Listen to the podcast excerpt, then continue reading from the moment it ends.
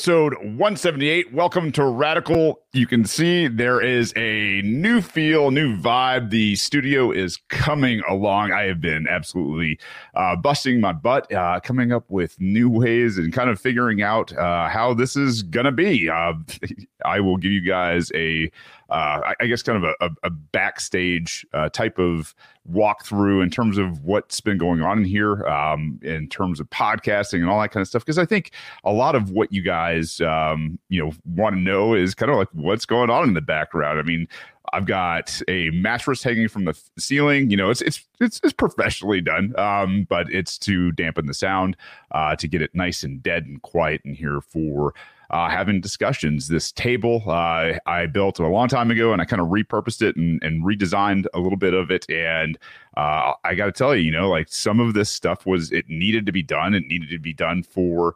Uh, me to have guest in, and now that I think people are loosening up, they're seeing through all the nonsense that is the uh, the COVID nineteen scare uh, and we're trying to get back to our lives, I think we're going to have a lot of great conversations here at this table.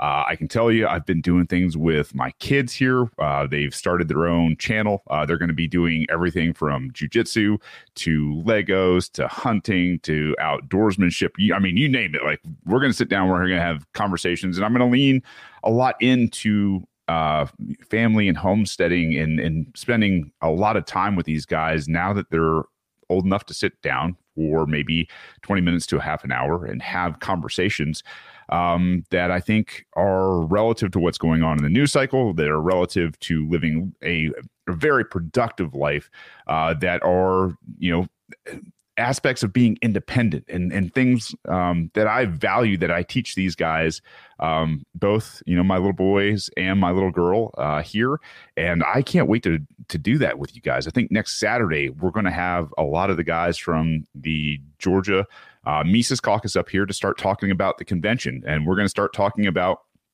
where the conventions are and how to show up and how to have you know affect change uh, and to get you guys motivated to get out and see the structure that the Mises Caucus has built. And you know, hats off to Michael Heise for you know really kind of pushing uh, all of us to do more, to do better, and to be better at recruiting and structuring. And I think a lot of that's going to give you guys uh, a ton of confidence that you know this isn't the old Libertarian Party. This is a Libertarian Party that's absolutely on fire, that wants to go out and kick some ass and free people. And we've got all the tools and the energy and the fire behind it. And I'm I'm super excited to bring that to you guys. Um, admin stuff. If you guys want to support the show, you can go to uh, patreon.com slash radical pod. It's been a little while since I've done this uh, and uh, support the show for as little as a dollar out there. And I really appreciate when you guys uh, do those things. And uh, thank you guys that have. Uh, I want to thank specifically as we're kind of ending the 2021 year. Um, the the the long time uh, fans, patrons, support uh, Caleb, uh, Tams, Chris, and especially my good buddy Quest. You guys have been absolutely amazing for years. I mean, honestly, I've been, you know, kind of in this political game, I guess, since 2017. And, you know, for somebody to support you for that long um, is really kind of this cool thing and I, and I, can't thank you guys enough. So um, thank you guys all for being the originals. Thank you guys for the support over the years whether uh, financially or you know just emotionally whatever you know just everywhere and anywhere I needed help. You guys have always been there, and I can't thank you guys enough for that. That uh, yeah, uh, you can go out and support the show at patreon.com slash radical pod, or if you don't have a lot of money, you want to leave me a review. I love getting these uh, Apple reviews. It helps bump me up in the algorithm. It also lifts me up, uh, you know, just lets me know that I'm doing the right thing. And you guys can direct me here. Five stars, I'll read it here on the air. Uh, the Christmas Truce. Uh, a lot of you guys reached out about that show. Uh, I think it hit a lot of good uh, places uh, spiritually for a lot of people, uh, you know, mentally, and really just was like soulfully impactful. And I appreciate you guys reaching out. Uh, this one from Silicon Topia, great reminder. that what is important to hold true as a global citizen. And I thank you, uh, global citizen. Yeah, we're all part of the human race. I'm not going to sit here and say like you know, we're all uh, you know going to be part of a global governance for God's sakes. But yeah, I absolutely agree that um, yeah, the Christmas truce is just one of those great stories that puts things in perspective. Um, and Assistant D, this was just left uh, this this past Thursday, and it's a five star review. It says caring as strength for those who like big scary guys who can lovingly hold a child. This podcast is for you. I've been listening to Shane since he presented himself as the only principal and literate choice for U.S. Senate last fall. This is the place to learn about living in liberty and at peace. Thank you guys for doing these. I mean, seriously, um, I I love these. If you guys got anything else to bring to my attention, you can go out to uh, email and email me at Shane at Radical Pod. I know there's a lot of guys that you guys want me to have on as guests. Um, and we are working at it for 2022. I think this show is going to do some pretty amazing things in 2022. We've got the Brave project that is coming online, the Brave mission, and we've got the Helios initiative that is already up and running, and we are kicking ass with that. But that's not today's show. Today's show is about confusion in the state, which naturally has to happen. Um, for a lot of reasons, but it kind of came to my attention. Um, there was a, really, I think, kind of especially for her. Uh, her name is Michelle uh, Tandler. She is on Twitter at uh, Michelle Tandler, uh, and she runs this thing called Life School. It's kind of like I think a Skillshare program. So I think she's, you know, I think she's well-meaning, but she put together this, you know, series of tweets and as I read through it, I was like, "Oh man, here's a great opportunity!" Um, and you know, hats off to the the people that brought it to my attention out there and tagged me in the post. Um, this is this is one of those things. Like I I cannot tell you guys, you know, like these are the moments where we can come in with a lot of empathy and plant seeds and be patient and and help. And I've reached out to her. Uh, she's responded. You know, maybe there's an opportunity to have her here on the show. Um, I imagine you know she's she's being a little bit bombarded by uh, a lot of libertarians right now, and probably some other people as well that don't have um, all this worked out. I would ask, you know, if you are engaging with Michelle, um, that you are kind and patient and and you know planting seeds and not saying, well, hey, this is this is where you're wrong and I'm not going to do that today, uh, so to speak. But what I am going to do is cover her tweets and kind of talk about why the things happen the way they do. And this is no knock at Michelle. Uh, I think she's full of questions, and I think a lot of them have, you know, like like most people, like we aren't mainstream. Everything that is mainstream is propaganda um, so that you don't really ever get exposed to what's really going on in the world. So um, for Michelle, she she wrote this um, and she actually put it on her uh, Substack. It's uh, substack.com, and I guess you can go um, out there. It says, "Here's what confuses me about San Francisco." This was about four hours ago uh, that she put this up, and you can find it. It's on her. Uh, it's on her Twitter page as well. Um, starts off here's what confuses me about San Francisco. We have the most liberal left wing government and population in the country. We have a $13 billion budget, and we have 8,000 people sleeping in the rain this week. Can someone please explain this to me?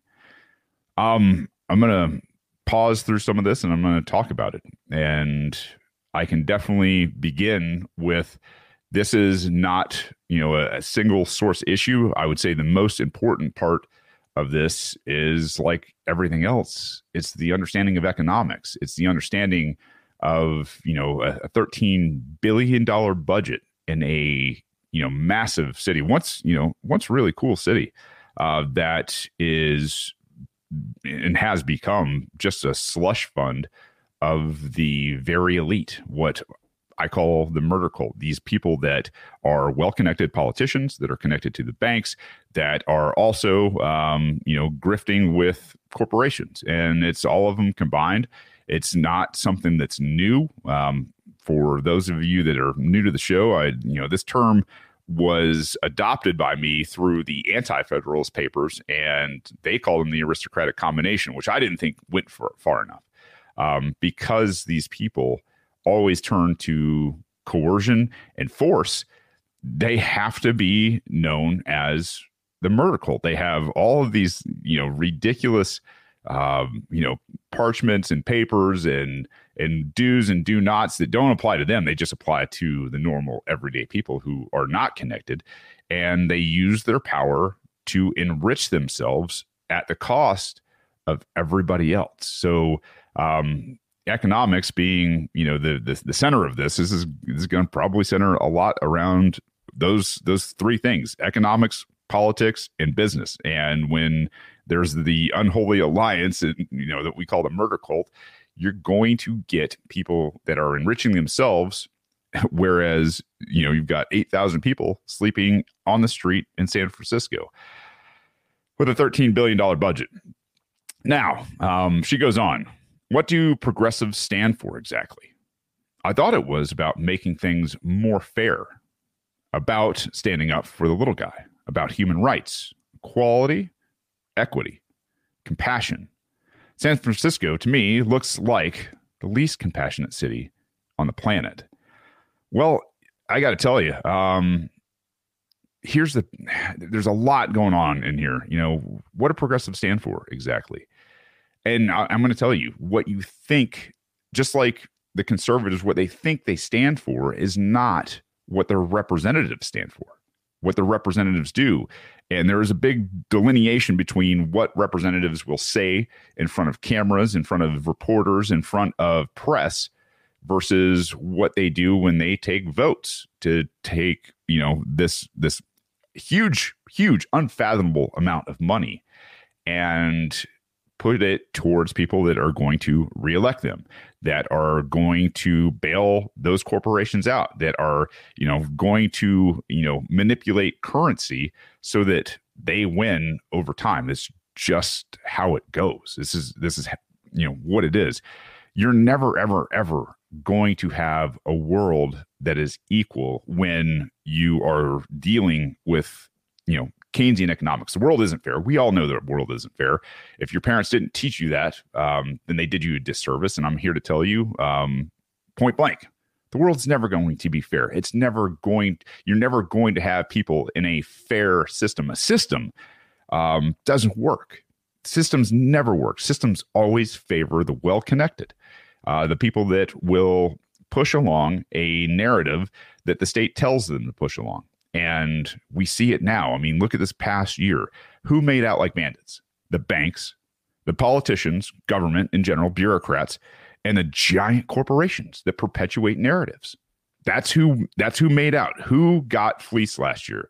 Well, the poor always, you know, I don't say they're the people who are um, not working, not producing um, and and consuming, you know, those people are always going to be poor.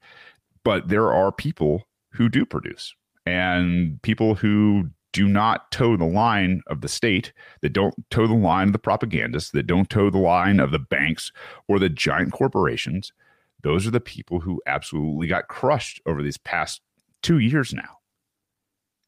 When we're looking at equality, that means that the people who have the monopoly on force and coercion can never, ever, ever provide a system or provide for a system of equality.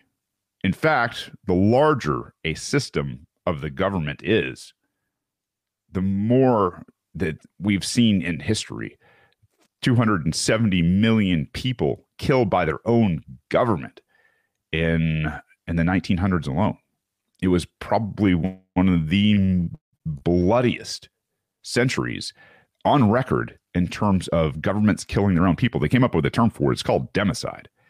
San Francisco, for her, uh, looks like one of the least compassionate cities. That's probably because you've politicized everything. And if you aren't in line with the government and the banks and the, um, you know, the the fourth wing of the government, the the media, then you're out of line and you're going to suffer. You're going to be those people that are cast out of society. And I guarantee you, this is this is what shows a lot in uh, in San Francisco. The article continues. The slums of Mumbai look cleaner than the streets of downtown San Francisco. This isn't just the Tenderloin, it's Soma, parts of the Mission Dogpatch. We have thousands of people wandering around looking like they are on the brink of death. This is why people use the term zombie. And I will tell you, in places where there is more and more state control, this is always the case. This is why, um, you know, people like myself are always telling you that the state is the enemy because the state is the the organization that perpetuates the force and coercion to the point where you have things like this things in the most liberal the most you know quote unquote you know what you would think would be equitable or equal are not. You have a huge population of poor people and you have a population of extremely rich people in San Francisco. The middle in San Francisco is really you know being wiped out. And when you look at you know m- mean incomes what property costs the taxes and things like that where they are taking money property life and liberty from people eh, through force and coercion you obviously are going to have a larger state, state and you're going to have you know more and more poor it's just that's this is how it is you look at venezuela you look at Cuba, you look at places that, you know, like North Korea, totalitarianism, tyranny, tax, tax, tax, tax, tax for the, the quote unquote good of the people. It doesn't work. Like Margaret uh, Thatcher once said, you know, eventually you run out of other people's money. I've been a registered Democrat for 18 years. I grew up in a progressive family and went to a progressive school and have mostly progressive friends. Yet, what I see in San Francisco if this what progressive is if this is what progressive stands for i want the opposite good the words used here harm reduction housing first criminal justice social justice equity they don't align with what i'm seeing at all our, our strategy might as well be called harm increased housing last victim injustice social injustice and unfairness. Yes, indeed. Um, I, yeah, you're right. And and that's the thing is, if you've read your Orwell, you will understand that the first thing that the state does, the murder cult does, is confuse the language. They have to confuse the language. They have to use a language that is absolutely um, on its head. You know, up is down, left is right, good is bad. All of these things. This is what the the politicians of the state, this murder cult, they have to do this. They have to tell you, you know, wet is dry and dry is wet. It's a great, great poem uh, by Roger Kipling uh, about this very thing and what it leads to. It leads to death and destruction. It leads to people breaking and it leads to violence. And most of the time, it's the the state that's being violent with these people because eventually, and I guarantee you, eventually, what is going to happen is the state is going to come down even harder on people who are defenseless, people who who will not, cannot, do not have the means to resist. People who are walking around like they're dying in San Francisco will eventually be dealt with by the government because there will be a a large outcry from the people who have quote unquote paid their taxes that you have to do something. What do you think the government does to liabilities? it's not nice to them. Take it from a veteran.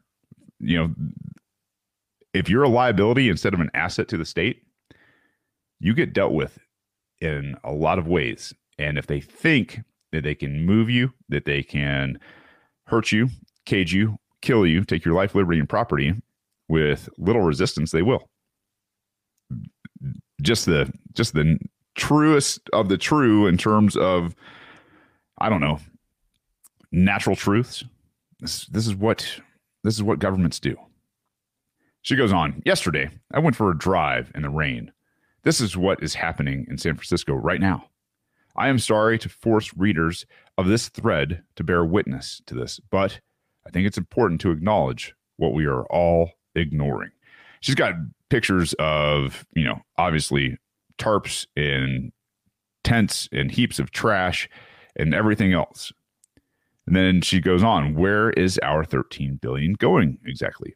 How do we only have 3,000 shelter beds when 8,000 are unsheltered in the streets? How is this an American city?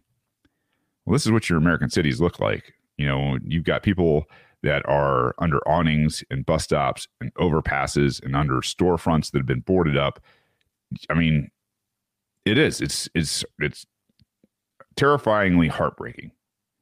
But this is what happens when the state runs and politicizes the entire life of anybody and everybody within their jurisdiction. That's why freedom is very it, freedom and sound money. I just finished the book San Francisco San Fransicko. If you care about San Francisco, if you care about cities, if you care about America, give it a read. Um, and she provides a link there on Amazon as well. And I'll link all this in my show notes. I'm starting to develop a seriously dark view of the progressive politicians in charge of our town. They have absolute power, act like a regime, and talk often about how, quote, broken the system is. Are the homeless they're foot soldiers, mascots, mercenaries. You have to wonder with the funds we have as a city, state, and nation, is this situation on purpose? We saw what San Francisco was capable of when the pandemic hit. We had testing sites up in days, hotels converted into shelter, funds flowing. Yet here we are. Is this nefarious? Yes, it is. I'm just going to tell you, yeah, absolutely. Progressives tend to blame Republicans for almost everything. Yet here we are, not a Republican in sight, and I think we may have the most deranged city on the planet. Nowhere is there such an inequality. I have never seen destitution at this scale. And she lists another link. This is from the UN. Uh, it's the UN report calls the Bay Area homeless crisis a human rights violation. So here are her, here are her questions to progressives. What do you stand for? What do you believe? What are your strengths as a political group? Weaknesses? Why, after decades of progressive rule in San Francisco, are 8,000 people in the streets? Why do we have the highest overdose rate in the nation? Why do we have the highest property crime rate? Why do we have the fewest children per capita? What are the biggest wins of progressives in San Francisco? What are progressives most proud of here? Who are the strongest public servants of the Progressive Party? Why do you think we should continue this path? Lots of great questions. Absolutely profound questions that nobody in the media will ever highlight. They'll never talk about them. The, the the the, politicians will continue to grift. The banks will continue to bail them out. The uh, in the industries there will continue to ignore, you know, what the real problem is, and it's obviously economics to start. And when economics breeds, what I should say, Keynesian economics breeds. Keynesian economics breeds followership. It does not breed independence. It breeds people who will do anything for money. And that means over the long run, sacrificing what principle and what natural morals we have. And you know, that's the thing is I tell everybody, you better define what your principles are in this life. For me, um, you know, peace, liberty, and consent. I will never ever cross those. Peace. Listen, I'm not a pacifist. I I'm, I'm not. But when it comes to peace, I think you know, unless I'm being attacked, unless my neighbors are being attacked unjustly, especially, then I want peace because in peaceful situations we're not destroying things. And and you know, you can't have a an amazing society through destruction. You can't. It's a, it's an old Keynesian, you know, nonsense lie that you know destruction helps the market because people are spending it doesn't because the resources it's the broken window fallacy the the resources in an Austrian type understanding of economics, they would of somebody. Let's just say that obviously breaks a window. Those resources now have to be spent on a window. They have to be spent on any of the materials that go towards restoring that window. It takes the glassmaker and everybody else involved, you know, and reallocates what the shop owner would have done with those. He could have made improvements on whatever he does for a living. He could have made efficiencies in what he does for a living. He could have come up with new processes for whatever he does for a living. But instead, he has to take that capital that has been saved and earned and now spend it towards what should have not happened through destruction.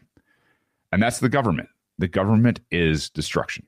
It always has been. It always will be when they take life, liberty, and property through force and coercion. In every cent that they have, they they have taken life, liberty, and property through force and coercion. What breeds in that environment is San Francisco. It is Cuba. It is Venezuela. It is Nazi Germany. It is anywhere and everywhere.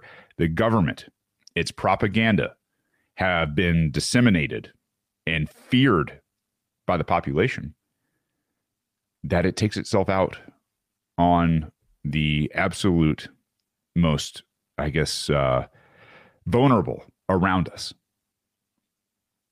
It may not be what you've been told in schools. It's probably the furthest thing what you're told from in school in you know, the the the indoctrination camps in San Francisco especially the college area. You know, if you're looking at like UC Berkeley and, and things like that in the Bay Area, like these are not what you're taught. You're not taught about Austrian economics. You're taught about, you know, what we should be doing, using other people's life, liberty, and property against their will to go out and do what you want. To, to somehow think that you're going to provide equality when you're violating people's consciences and you're robbing them by the government gunpoint is not how you're ever going to achieve a, a, population, a human species for that matter, that is thriving. Never going to happen. said recently, I have been having flashbacks to junior year when I ran for class representative and lost by five votes. My opponent promised candy, vending machines, parties, and all kinds of fun things. He won and didn't do a darn thing all year. Thought experiment What would San Francisco look like if Republicans were in charge, if moderates ran things, if we had two party rule instead of one? I got a question for you. What if the state did not have a monopoly on force? What if people could allocate their resources the way they see fit. Because let's face it, and this is something that liberals especially need to understand, is as a libertarian, we agree that Republicans don't have the answers. A lot of times, Republicans want to spend money on things like security, the warfare state, the MIC. We don't agree with that either. We don't agree with the initiation of force that violates people's life, liberty, and property and takes it for what they deem they want. That's it. Like, we don't agree with that either. You need to start considering that, first and foremost, a, a system like that should be absolutely erased. You should be looking at something completely different. You should be looking at a system of volunteerism where people move their money assets, resources, life, liberty, and property the way they see fit, as long as they're not hurting anybody or taking their stuff. And that type of environment, that's where the human condition flourishes. It is apparent throughout the 1800s here in this country. Not that the 1800s were great for everybody. But if you start to apply life, liberty, and property for everyone, not just, you know, white male landowners, but for everybody, what you get is a system that is based on consent. And I don't understand, especially from liberals, where the deviation is from consent, especially given the government. The government doesn't make anybody special. Having a badge and a uniform doesn't make anybody above the ideas that we don't murder, rape, assault, coerce, kidnap, take life, liberty, and property by force and coercion. We somewhere there's a departure between those things for both the Republicans and for the Democrats. It's absurd. It's absurd that we don't understand that in 2021. But then again, I digress. When you are indoctrinated from the age of five to think that this is the way and that only two parties should exist in America, eek, you see what you get when everything is controlled, when everything is paid for by fiat currency. Fix the currency, you're going to fix a lot of things in this country and probably decentralize and localize a whole bunch of things. So she goes on. Downtown is boarded up. The children of the Tenderloin are begging the mayor to arrest drug dealers. Our school system is on the brink of state takeover. Our DA is completely over his skis and a defender at heart. We are in crisis. And yes, we voted for this. We know. We probably have more Black Lives Matter signs up than any city in the nation. 40% of our homeless people are black. Do their lives matter? Or is this just about virtue signaling and moral grandstanding? Yes, it is. It is about virtue signaling and moral grandstanding, not to mention that Black Lives Matter, the official organization, believes in the destruction of the family unit, which doesn't help anything, and is also a result of Keynesian economics. It is Austrian economics where we have to depend on our family, on our friends, on the people who live around us. That breeds cohesion, cohesion within family units, within friendships, within all of these things that doesn't politicize everything um, in the world. It can't. It can't survive like that.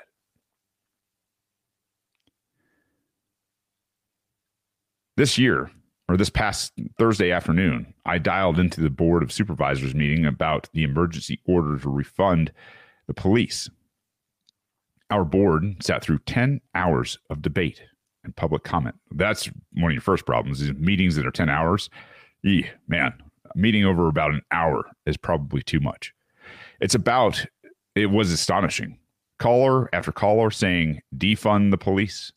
The number one advocate for the homeless, Jennifer Friedenbach, called in to say, vote no on Black Lives Don't Matter. She is the head of at the coalition SF, which I imagine is Twitter, and has for decades fought against shelters saying they warehouse people. She is for housing first. Well, here we are. I would really like to know if Friedenbach 4 stands by her advocacy. I personally believe, I personally believe that she is the person most responsible for this tragedy unfolding on our streets. But we are all responsible. We are allowing this insanity. I'd also like to know why the loudest voices right now against changing our approach are all white progressive women. Karens. Yeah, and I, I have. I mean, most of you guys have a visual picture in your mind of what San Francisco all white progressive women are. We have Kate Chatfield from the DA's office, Jennifer Friedenbach from COH, Hillary Ronen of District 8, all yelling about defunding the police. What is this about? Well, let me tell you something. Progressive, progressive women, progressive people, uh, listen, you're never ever going to work this out. You're never going to work this out by, um, you know, defending the police for the reason why you want to defend or defund the police. If you wanted to defund the police because you were into creating a better security type force in your area, well, this isn't going to do it. You're not going to solve these problems with social workers. Not going to happen ever. Social workers are never going to stop violent criminals. Not going to happen ever, ever, ever. Not to mention, you know, your policies in California in terms of gun control. For God's sakes, I mean that's probably one of your your biggest problems is people have been good people, peaceful people have been de- uh, denied the ability to defend themselves. And what they want to do is remove police. Yeah, I agree. The system is broken. The system doesn't work. And when you talk about the, you know, the, the drug war and everything else, you know, th- these people that are committing violent acts against each other, oh man, that's I guess that's probably not the time you want to defund the police for the reasons why they wanted to defund the police. What it looks like they're trying to do is collapse that part of society. If I mean, if I was in charge and I wanted to collapse that part of society, I would let the violent people run absolutely reckless and wild and restrain the good, peaceful people, not give them any way to defend themselves. I don't know, just me. Meanwhile, our mayor, who grew up in the projects of San Francisco, and our chief of police, two of the most thoughtful, kind, and pragmatic people in San Francisco, are asking for funds and help. They are getting shouted down as racist. This is nuts. Well, I mean, you guys have really kind of overplayed that hand for a very long time. Anything that anybody that doesn't agree with you is a racist. Many people in San Francisco came here to quote unquote change the world. They start companies, fight for causes they believe in, recycle and compost, invest in green products. This is all wonderful. But what about the humanitarian crisis in our backyard? I've been thinking a lot recently about the concept of civic duty. What is our responsibility as a citizenry? What is civil society? What does it mean to contribute to our neighborhood, city, state, and nation. Well, here's what will never contribute anything is force and coercion. When people are forced and coerced to contribute to the state, nothing will nothing good will ever eventually come from those things. You might get some short-term gains here and there. If you have an if, huge big if, if you have politicians who actually go out and help people. That we know that doesn't happen. They help banks, they help corporations, they help the people that help them get reelected. And then let's face it, a lot of times the banks and the corporations are the people who run politicians for office. See where I'm going here? This is why voluntarism is so important. One of my friends recently woke up to find a homeless person sleeping on the front step of her multi million dollar home. I asked her what she did. She said, We closed the blinds. I think this is such a metaphor for what's going on here.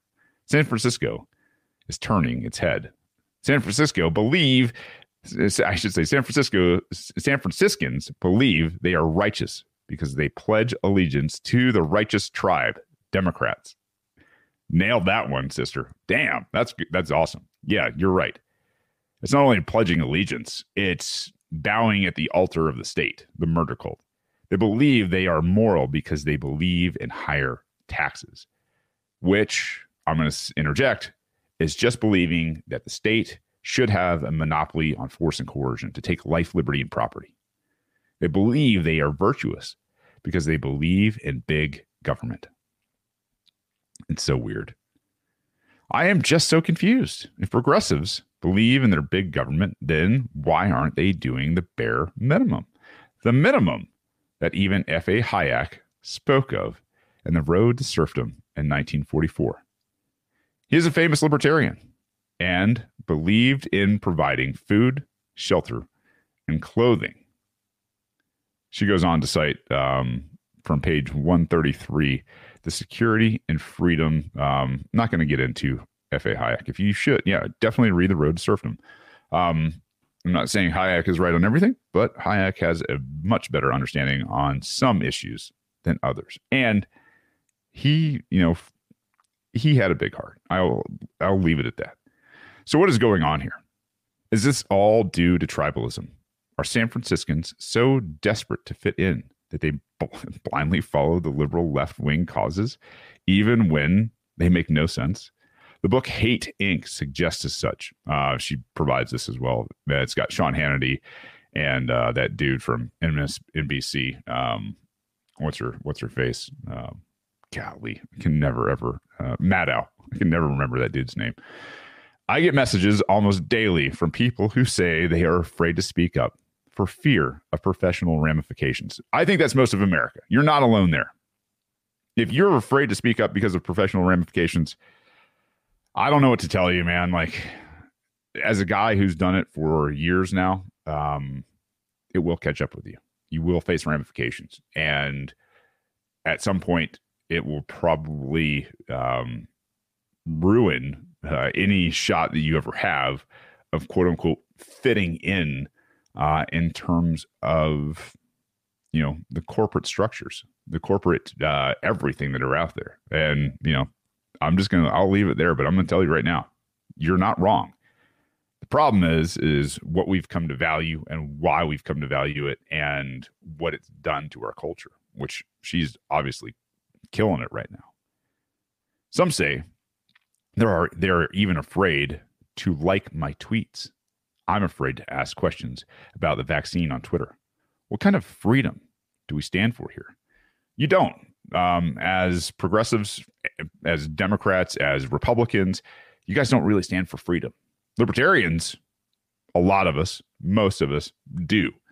We're not in power. Um, and the thing is, we, I don't know, we're not really the power people. We're people that want to empower people and really decentralize the state to local, if not, you know, an individual basis as much as possible. In college, I studied totalitarian governments and how they came to power. The similarities I see in too many of the elements of society today are harrowing.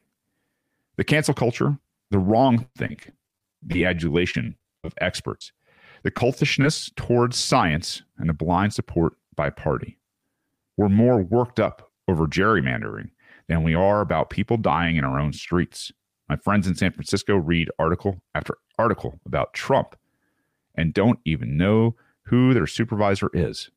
Since when did local policies become so pedestrian so as to not warrant the attention? And I love this paragraph.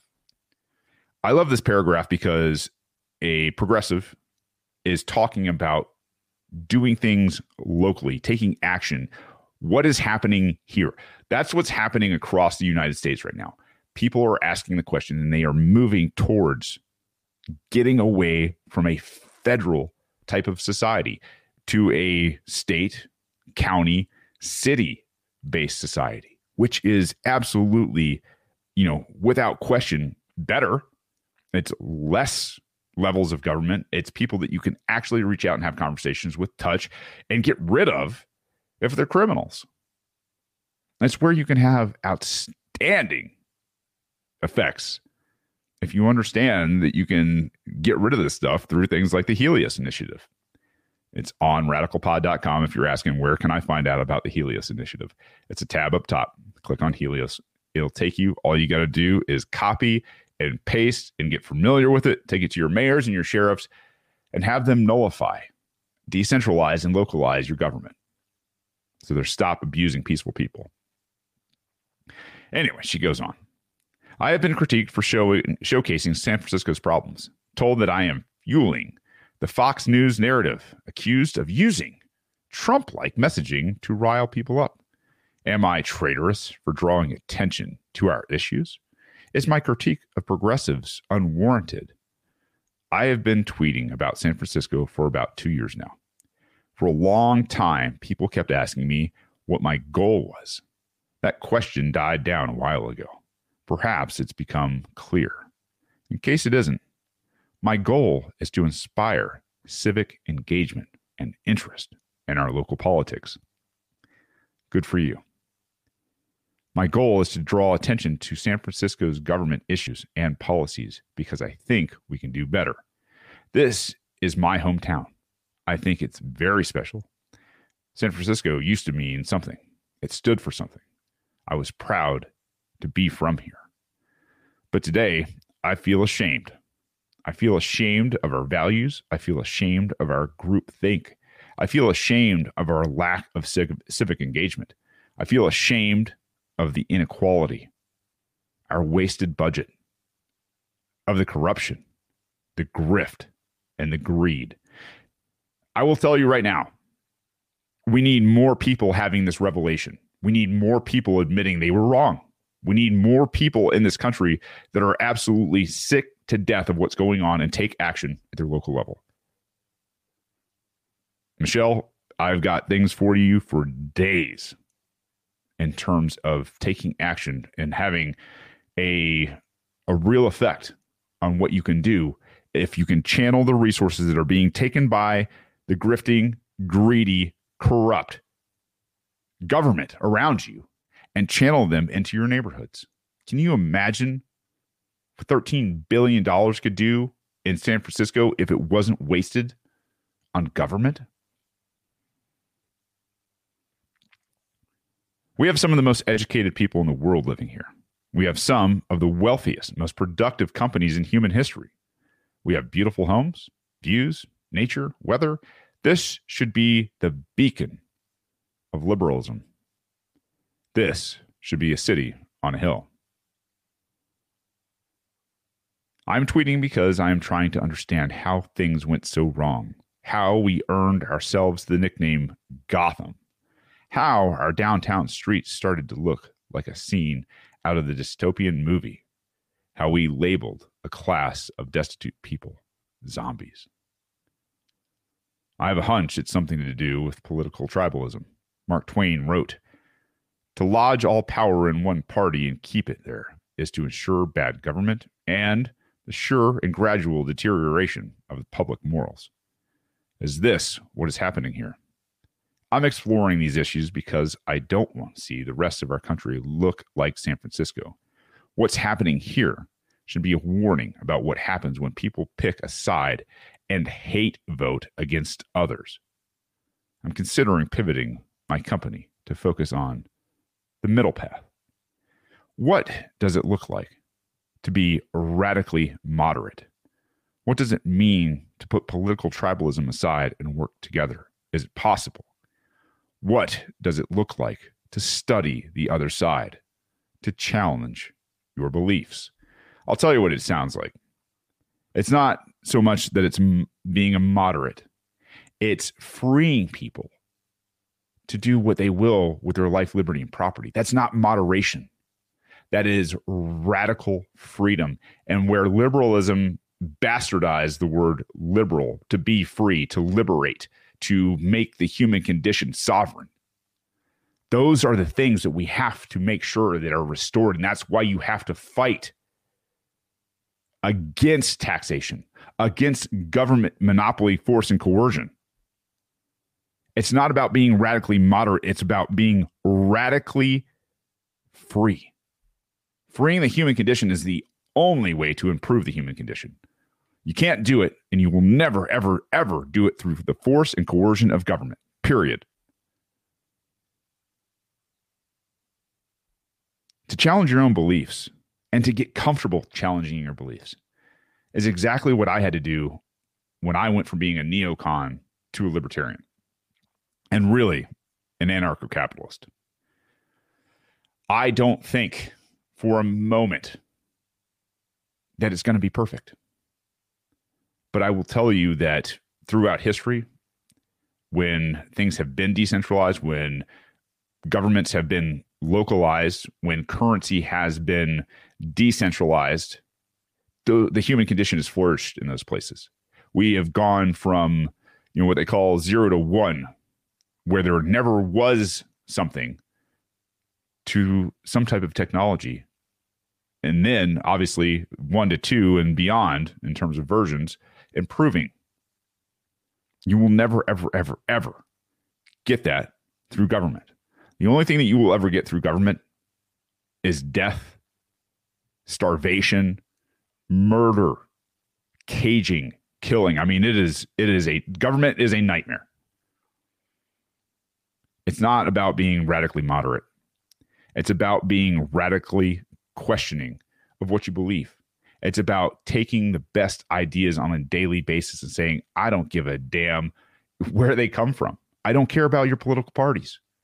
I care about the individual because when we take care of the individual, and what I mean by take care of the individual is leave them as free as possible if they're hurting nobody or taking their stuff.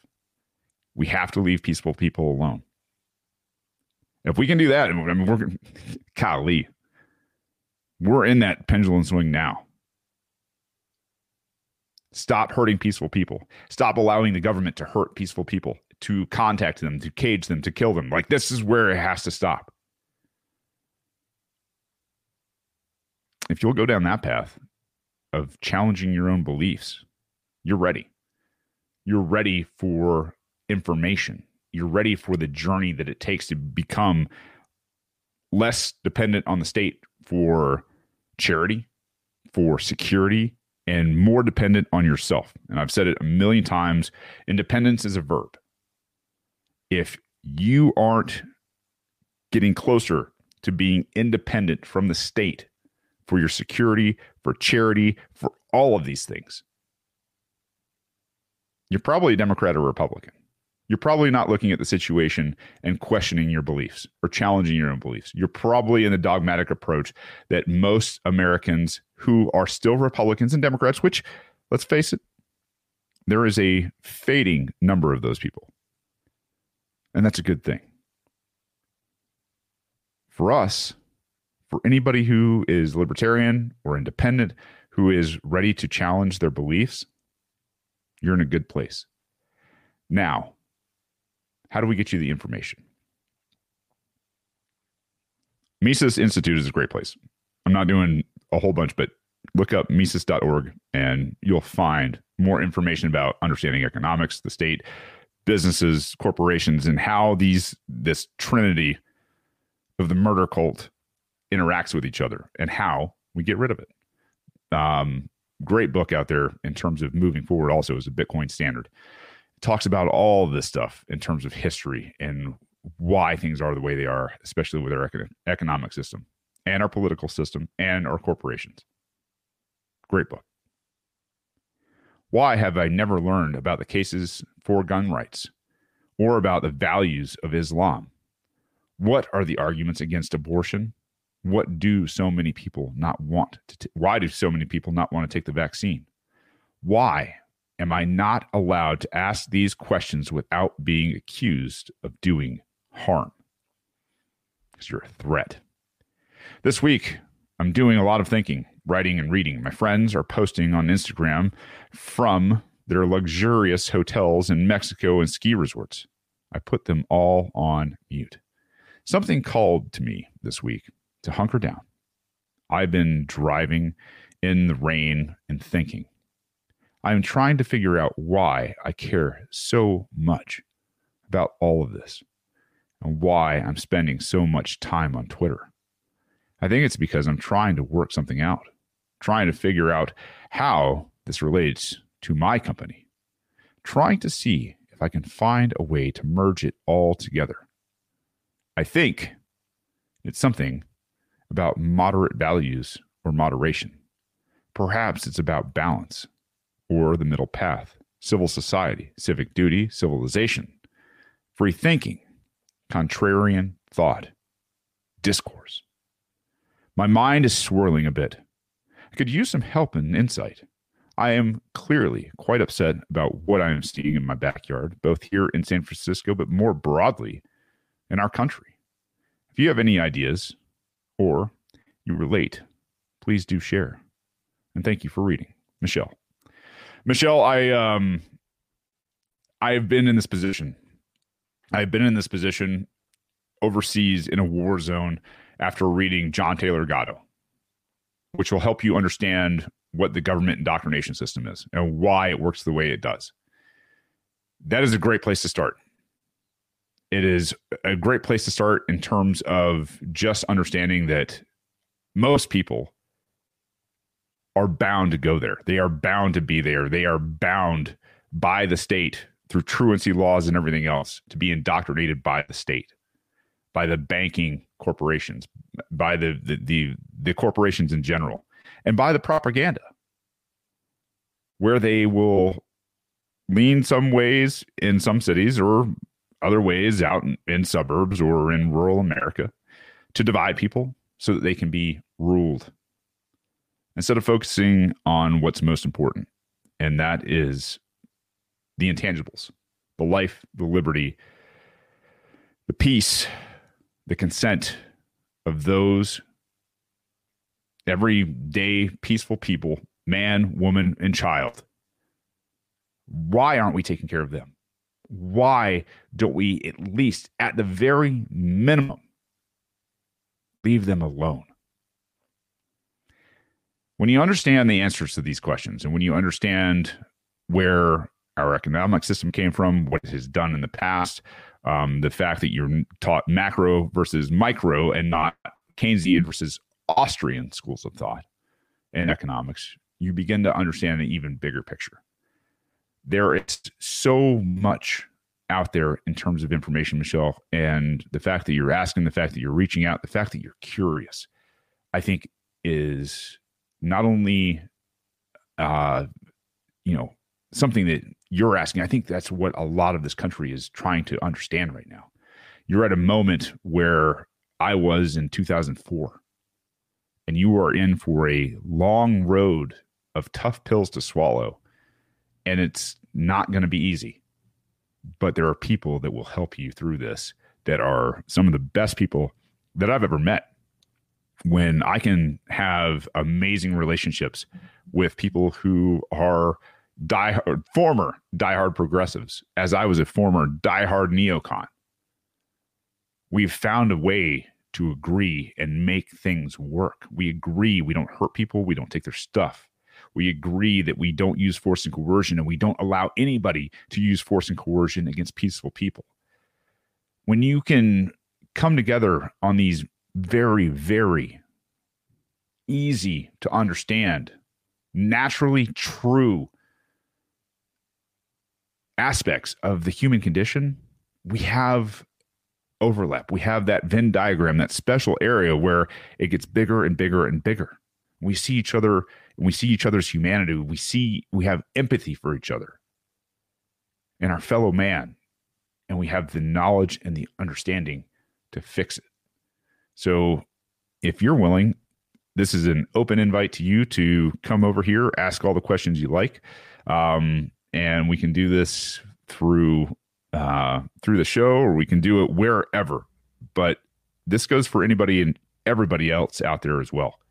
If you have questions, if this is something that is that is you're having revelations on right now, whether you, you're progressive, whether you're, you're quote unquote conservative, I don't care. I think this is one of those things that we, especially as libertarians, have to present people with. We're not a bunch of kooks. We've been saying this is going to happen for a very long time.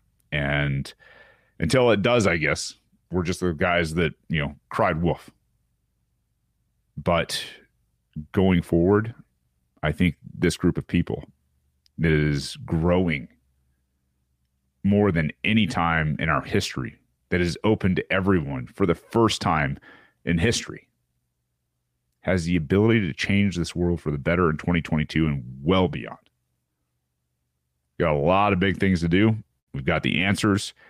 People are naturally moving towards them. Um, and I think that's where I'm going to wrap up the show today. Um, Michelle, hats off to you for having the courage to write these, to put them out there, to ask the questions, to defy what the the propagandists have told you is acceptable and what's not acceptable and taking the slings and arrows that you're taking i guarantee you um, i understand very very well. And i wish more people were willing to do such things but i don't know. Until next time ladies and gents thank you guys for tuning in. I will do a couple more shows. The next show is the one uh, that i've been waiting a long time to do. Um, it'll be episode 180 and um, kind of a mile marker for me. So, at any rate, I hope you guys are having a great end of the year. I hope it's peaceful. I hope it is a little more relaxed than than the casual life that we're used to um, on a daily basis. And I hope you're with a good family and good friends in this time and are looking towards some silver linings coming into 2022. At any rate, until next time, I love you. I need you. Peace. Um, don't hurt people and don't take their